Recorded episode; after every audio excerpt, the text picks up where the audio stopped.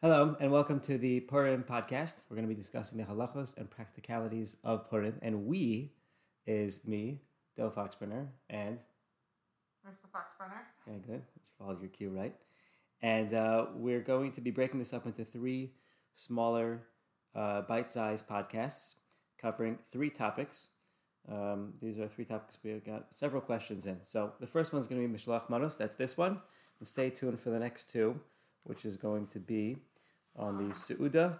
And the last one is going to be on The Megillah. the Megillah. Okay. So this this first podcast is responding to questions that we received, um, asking you for your input before we record this. And uh, we're, the pattern, the, the, the flow is going to be my wife. That's Rivka. She's going to read the questions. I'll present some of the halachic background, and then she'll tell, tell us what we should actually do with that. okay, so I should start with the questions about Mishloach Manos. Yeah, please. Okay. Um, we received many questions. Um, these are three, or actually four, that we chose that seem to represent all the questions together. Okay, number one How do you handle the nonstop influx of junk food and candy with your kids? Just when they've had some, another Mishloach Manos comes with something they like even better. How do I avoid negativity surrounding this? Number two, I find the cost and the effort surrounding Mishloach Manos to be stressful. Mm-hmm. How much am I supposed to spend? Not that much. Is the presentation element an important part of the mitzvah? No. You're not supposed to do it like that. Keep going. Number three, to whom is it most important to give Mishloach Manos? Me. Number four, do my kids need to give Mishloach Manos? Okay, so we have four four questions. The first one is about junk food. The second one is about the cost and effort that goes into mishloach manos. The third is about giving me mishloach manos, and the fourth one is do my kids have to give mishloach manos? So let me give some general uh, overview of the halachas of mishloach manos, and you'll let, let me know when I uh, slip up, as usual. Okay, so the mitzvah of mishloach manos comes straight from the Megillah. Megillah says uh, we should say mishloach manos ish lereyehu, person to his friend. So mishloach manos is lashon rabim; it's plural. That means you give two gifts to one friend. That is the mitzvah of mishloach manos that uh, we get to do on Purim. However, um, you can hear me turning pages. It sounds really authentic, right? Uh, the Shulchan Aruch says that. Um, I think it's uh, yeah, here it is. So it's just two to one. V'chol hamarbid lishloach mishubach, and everybody, whoever increases to send mishloach manos to friends, that's great. Harez mishubach, he is praiseworthy. But the uh, the basic halacha is two gifts to one person, and they should be two separate two separate gifts of food, ready to eat. It does not have to be two separate brachos. Um, and uh, that's the basic uh, breakdown. So, um, how, mu- how much do I have to give? So, it's not really so clear how much you have to give, meaning how many gifts you have to give. That's two gifts, meaning two ready to eat items of food that are separate to one person. But items of food, how much food? Can it be like a Twinkie? And No, because those are not kosher. I mean a Winky? Little small fizzy candies? those are called winkies. Okay. okay. Can it be a winky? You're missing the point, Mrs. Foxbrenner. Um, so uh, the uh, there's actually I believe the Ritva says it has to be a shavapruta, which is a pretty small amount. I think he says it about Mishloach Manos. Um, there is a an Aruch HaShulchan that says the minimum is not enough, meaning the minimum shiur we often uh, come across in halacha are vis of wine, which is like uh, I don't know, a revius is like three ounces, uh, or um, a kazayas. These smaller amounts of food that we usually encounter um, are not enough. That's his understanding. Rather, it should be something substantial, something you might serve a guest. Um, and you have to remember, one of the main ideas of Mishloach Manos is to be marbe ava achva shalom v'reyos, to be marbe, to increase in uh, unity, in friendship. Uh, the Gemara says, actually the Megillah says that, that Haman told Achashverosh, accused, uh, uh, accused us as being separate, as being not together, not having unity. We're mefuzar, mufurad ben amim. We're all separate, and therefore, one of the things we do mishloach manos is we come together. We express our friendship, and therefore, you can't express your friendship with a Twinkie or a Winky. it has to be more than that. There's no exact number that I know of that says it has to be worth $2 or $1. The idea is it should be something substantial that you would serve somebody, that they would feel good about. So that's how much. Doesn't really give us so much guidance. There's a Biur Halacha, Mishnah Berurah, in his essays on the side of the page called the Biur Halacha. Um, he cites an opinion that it should be commensurate with a person's social or economic standing. So uh, the Gemara talks about Rabbi Yehuda Hanasi, who was known to be very, very wealthy he sent a gift to, to another uh, Chacham, and that Chacham said, Thank you very much. With this present, you have fulfilled matanos le'evyonim, gifts to the poor, meaning, according to the gears of the Ritva, you fulfilled matanos le'evyonim, meaning there's not enough, yeah, and we need a little bit more. And therefore, he sent something else. Um, it was like three jugs of wine and, uh, and, and, and some meat, and that was enough. And he said, Okay, now you fulfilled um, mishloach manos. And the idea the poskim explain is because Yehuda Nasir is very wealthy, and therefore he should send something which is a little bit more substantial.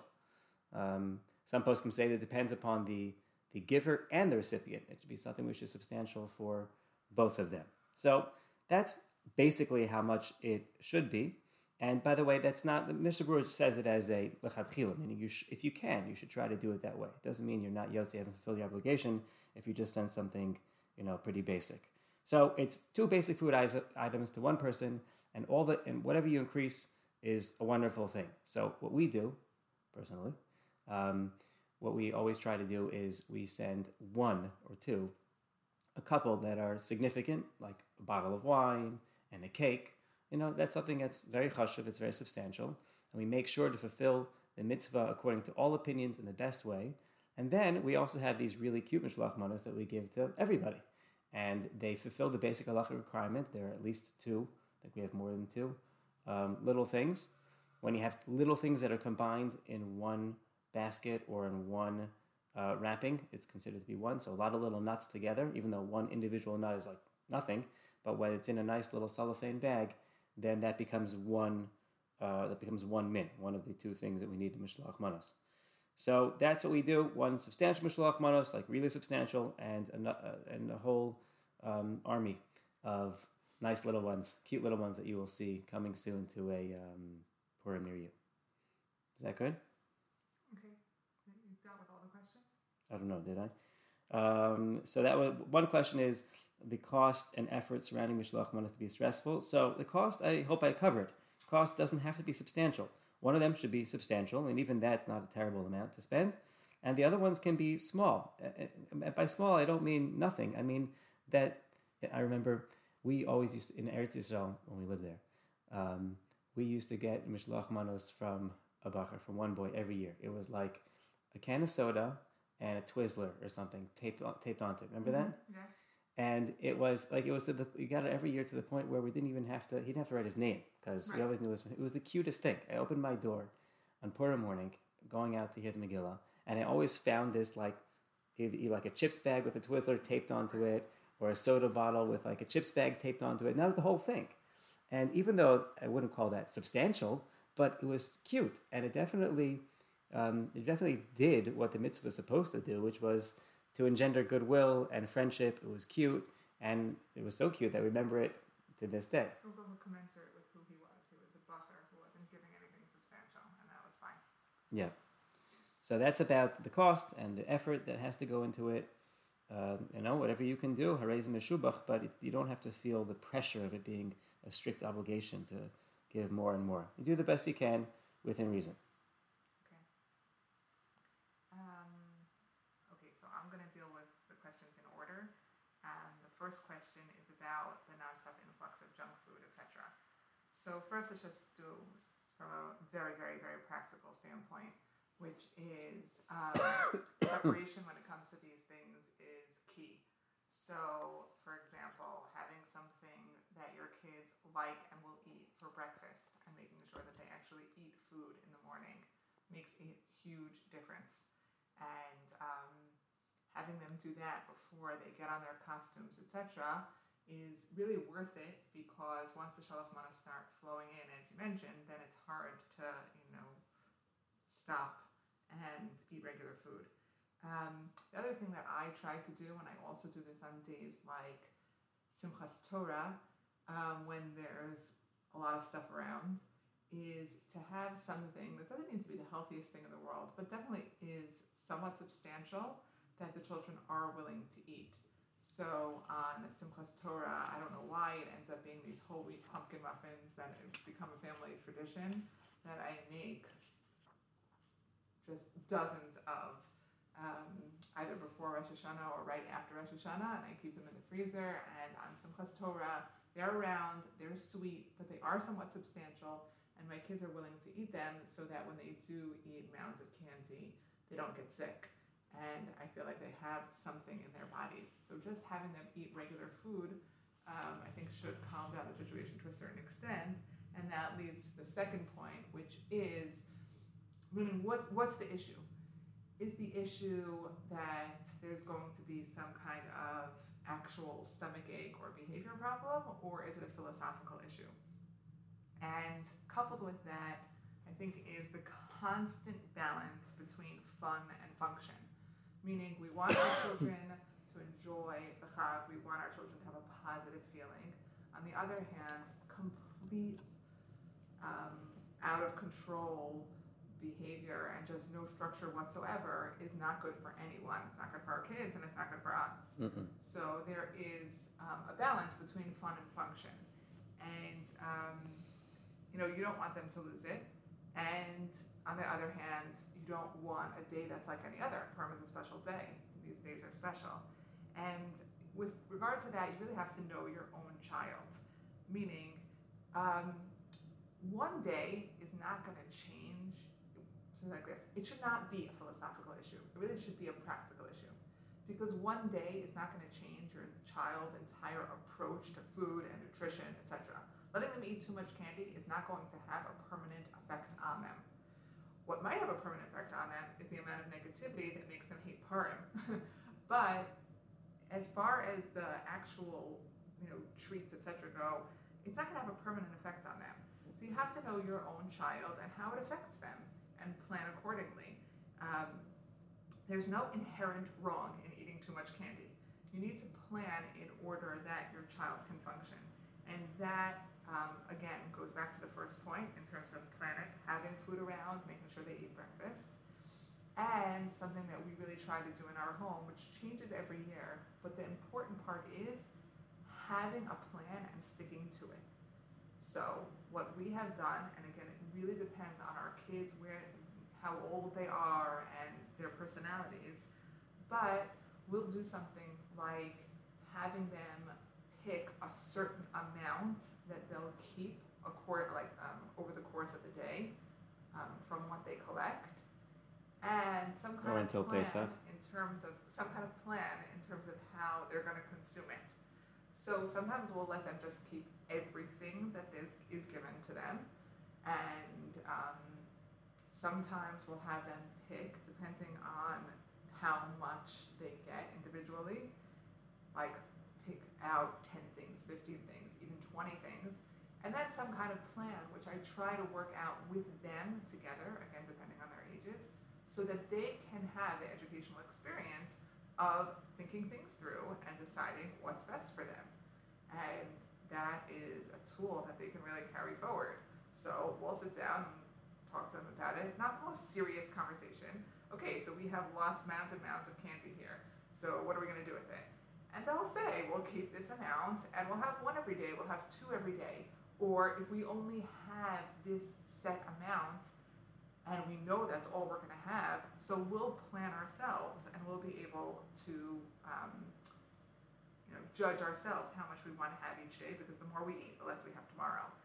And those two things, first of all, knowing that they can have some in the future, and second of all, that it might be advantageous for them to eat less right now, often helps a lot on Purim itself.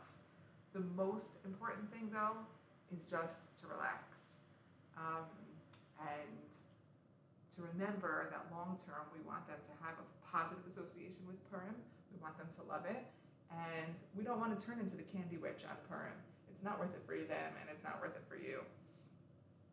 Um, Get okay. dental insurance. See, that's silly. That's exactly the opposite of the point that I was trying to make. We're trying to bring that out. Okay. Um, okay. The questions two through four, I'm going to answer all together. Um, which what are those again? About um, giving me. Um, well, number four was about your kids giving mishloach manos, which you can answer because it's a halacha question. And then I'll talk about kids and us giving mishloach manos and the messages behind them, which are really the same. So, do kids have to give mishloach manos? No. Okay, it's kind of like every other mitzvah. Well, kind of. Okay. Um, kids don't have to give mishloach manos. Um, as a matter of fact, there are, I, I saw this year that there are several poskim that say that there's actually no chinuch, meaning there's no um, value. I wouldn't say no value. There's no requirement to educate a child to give mishloach manos because the whole concept of chinuch, at least from a halachic perspective, is that you are training a child to perform the mitzvos as if they would when they become adults. And in this case, a person who has no none of their, their own funds actually is putter, is exempt from giving shlach manas. So there's like a little technical thing here. Since kids don't have their own funds and they're reliant upon their parents, therefore they technically don't have a mitzvah to give shlach manas even if they were adults, and therefore there's no, there's not even a chinuch, meaning there's no um, halachic obligation to even educate children to give mishloach manos unless they have their own funds. So that wouldn't apply to a child that gets an allowance and has his own money. Right, his or her own money. Uh, we have a lot of hers here, and uh, and right. So when I said no categorically, I didn't really mean no. I meant that uh, it depends on the child's age. So if the child has their own funds, they get like uh, I don't know birthday gifts, and they or they a, lemonade stand or whatever. So then um, then they should be taught to give uh, but if not, then there is no halachic precedent to have them just exchange, uh, you know, gifts that you give them. Should they be using their own funds for that, or it's fine if you buy them the stuff to give them? If they have their own funds, then part of the chinuch is them using their own funds to get to so get mishlach manas, but it's small, very small, like a token. You don't have to like extort money out of them. You can also give them the funds. Meaning, once they have funds, they're chayiv to give. You could give it to them, right? And then yeah, that's a very halachic way of looking at it. At the same time, it does seem to be a prevalent minhag to have kids going around and uh, and giving. The day is about giving. Uh, you know, the day is about um, not uh, um, assessing exactly as the poskim bring, not assessing exactly who deserves and who doesn't deserve, both in terms of mishloach manos and in terms of matanos lavyonim, which I don't think you have a specific question for, but you know the um, the Mishnah cites that the Rambam says, this is getting back a little bit to the topic of how much you're supposed to spend. I'll just quote it, I have it open here. Um, Mishnah Berurah says, Be'emes mutav laharbos b'matanos le'avyonim, milaharbos b'sudaso b'shloach manos l'reyev. It is better to increase giving in your gifts to the poor over the amount you spend on your suda and your mishloach manos. Ein simcha gadola mafora. There's no great, greater or wondrous or you know uh, splendorous. Is that a word? Uh, mitzvah. Ela sameach levaniyim yisong v'amanos. But to, to make people who are down and out, to make them happy. And that goes not just people who are down and out. That goes for your friends. That goes for your kids also. So a lot. A very important part of the day is making people happy, making uh, people who are poor or people who are either either poor um, physically, poor emotionally, uh, making other people happy. And having your kids involved in that general theme, although that's a reference to Mishloach, to Matanas Levyonim, but in Mishloach Manas also, is a wonderful thing to do. Okay, so that's exactly where I was going to go with this, which is that, um, I'll just make one other point first, which is that whether or not your children are high on Mishloach Manos, as my husband said, it's a seems like a prevalent minhag for children to give. And I think part of treating our children with respect is recognizing the social, um, I don't know, pressure is a little too strong a word, but the social expectations that there are and allowing them to have them. Meaning, even if we perceive it as silly or too much, if this is what goes on in their class and it's within the norm, it's within reason, then we should provide for them to be able to do what their friends are doing. And um, this is a great um, example of that. And if you think that it is getting out of hand, meaning you feel that your child feels too much pressure or the amount of money that you're expected to spend is too much, then it should be addressed maybe with the other mothers. But with regard to your child themselves, um, if there is a social expectation, we should try as hard as possible to allow our children to fulfill that. And um, it really gives us an opportunity, maybe they might not be really required to do the mitzvah itself with regard to chinuch, but we can teach them values that go along with it. And these are really the same values that we should have with regard to mishloach manos um, but with regard to our children, I'll be more specific first and then maybe get to us, which is that we can teach our children, you know, we're giving Mishloach Manos and um, remind them that there are certain values that they can take into account, like not excluding other people, like thinking to themselves, who really could use this Mishloach Manos, either because, you know, they feel like they need a friend or for the child themselves if the purpose of the mitzvah is to create ava and reus, is to create that feeling of friendship and love. Um, who can I create that friendship with and that love with that I don't that I that I haven't already? Meaning, is there can I reach beyond my normal limits or who I would normally think to give Mishloach Manos to and give it to someone that I wouldn't normally think to give it to? Um, another thing that we can teach our children, which is close to something that you mentioned, is um, giving people according to their status and giving people um, with regard to Hakaras Hatov. Um, for us, we don't have a lot of time on Purim, and the only people that we deliver Mishloach Manos to are our children's teachers and Rebbeim, because we would like to inculcate in our children that value, and Purim really has that value built in. One of the main um, themes of Purim, although there are many, is Emunas Chachamim, is um, reverence and respect for um, Torah scholars. And because of that, we really stress on Purim giving Mishloach Manos to those people. The very few kind of big Mishloach Manos that we give, we bring our children along with us and we make a big deal out of it to give them specifically to Torah scholars, and we encourage them to give both to their secular and to their um, and to their Judaic teachers and Rebbeim. That is who they give their Mishloach Manos to, and that really inculcates them within them that value and that perspective of when I am giving, who am I giving to, and what do I value, and where is this going? And as my husband mentioned, it's very important to give to people according to their status. And that's why when our children give, um, I make sure that the Mishloach Manos that they give to their teacher, it shouldn't just be a token. It doesn't have to be fancy. But for the child, the child should feel like I am giving something important. Because if they feel like they're giving something important, they attach importance to the person that they're giving it to. And I think that's something that we should take along for us as well that when we're giving Mishloach Manos, we should think to ourselves, who are the people in our lives that, again, going back to the beginning, that may need um, a little love and affection and connection? And who are the people in our lives? Can I reach out of my Dalit Amos, as we say, of the of the space that I usually inhabit, the people who I usually talk to, the people who I usually interact with, maybe reach out and create that feeling of love and connection to other people? Can I think of who might um, who might feel excluded if I don't give them and have them in mind? And again, who do I have appreciation for or who do I have respect for? And how can I, again, within financial norms, it's not about spending a lot of money, it's not about giving crazy presentation but who can I show respect and admiration for?